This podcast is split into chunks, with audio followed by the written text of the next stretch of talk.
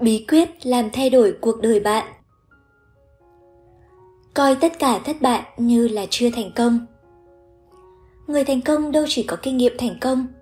Không ai có nhiều kinh nghiệm thất bại hơn những người thành công. Cũng chẳng ai coi trọng những bài học và những khơi gợi quý giá của thất bại như người thành công. Nhưng đáng tiếc là rất ít người bình tĩnh được trước thất bại và đứng dậy được từ thất bại. Phần đông khi gặp một lần thất bại, thường đã vội nghi ngờ mình thậm chí còn phủ định tất cả năng lực và giá trị của mình nữa. Thất bại rồi không có nghĩa là bạn không thể thành công được nữa.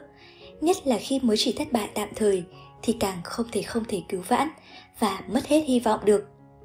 Ngay cả khi mọi người đều nói, anh đã là kẻ thất bại, thì bạn cũng đừng nghĩ như vậy.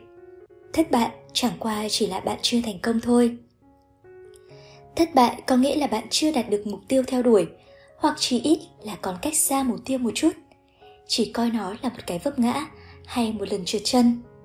Việc này không thể nói lên tất cả, mà chỉ là những trắc trở tạm thời, có tác dụng kích thích cho những thắng lợi và thành công trong tương lai. Thất bại cũng như là một cuộc thi thử, bạn phải trả học phí để học lấy cách thất bại. Nói cách khác, bạn cần thay đổi phương thức hành động một chút, hoặc là phải tìm đường khác mà đi, tức là phải có lựa chọn mới để mở con đường mới. Nhưng nhiều người thất bại thường bi quan, không đủ sáng suốt và dũng cảm để bước ra khỏi thói quen sai lầm. Chỉ biết đi mỗi một con đường, những người này hệ nghĩ tới thay đổi là nghĩ ngay tới hàng loạt khó khăn, không thể vượt qua. Và thế là họ cứ đi đường cũ và cam chịu thất bại. Thực ra thất bại là vũ khí tốt nhất để phá vỡ quan niệm cũ, lề thói cũ sự vô tình và lạnh lùng của nó, khiến bạn không thể không thay đổi. Thất bại sẽ giống như hạt sạn, có thể chui vào con trai để rồi biến thành viên ngọc tuyệt đẹp. Nhiều người sau khi thất bại mới phát hiện ra tài năng thực của mình, mới bộc lộ được sức mạnh tiềm ẩn mà xưa nay bị che khuất. Thất bại không đáng sợ. Mấu chốt là bạn nhìn nhận nó thế nào.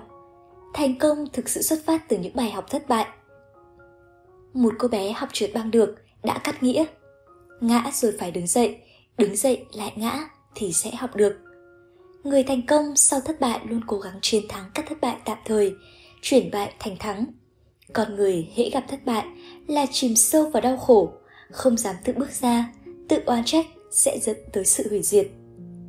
Đương nhiên, đường đời chẳng thuận buồm xuôi gió. Chỉ có những người không sợ gian nguy, có trí tiến thủ, có trách nhiệm thì cuối cùng mới thoát ra khỏi khó khăn có những bước phát triển to lớn. Đứng trước thất bại, bạn cần suy nghĩ thật thấu đáo, tìm ra được nguyên nhân để tránh mắc phải sai lầm.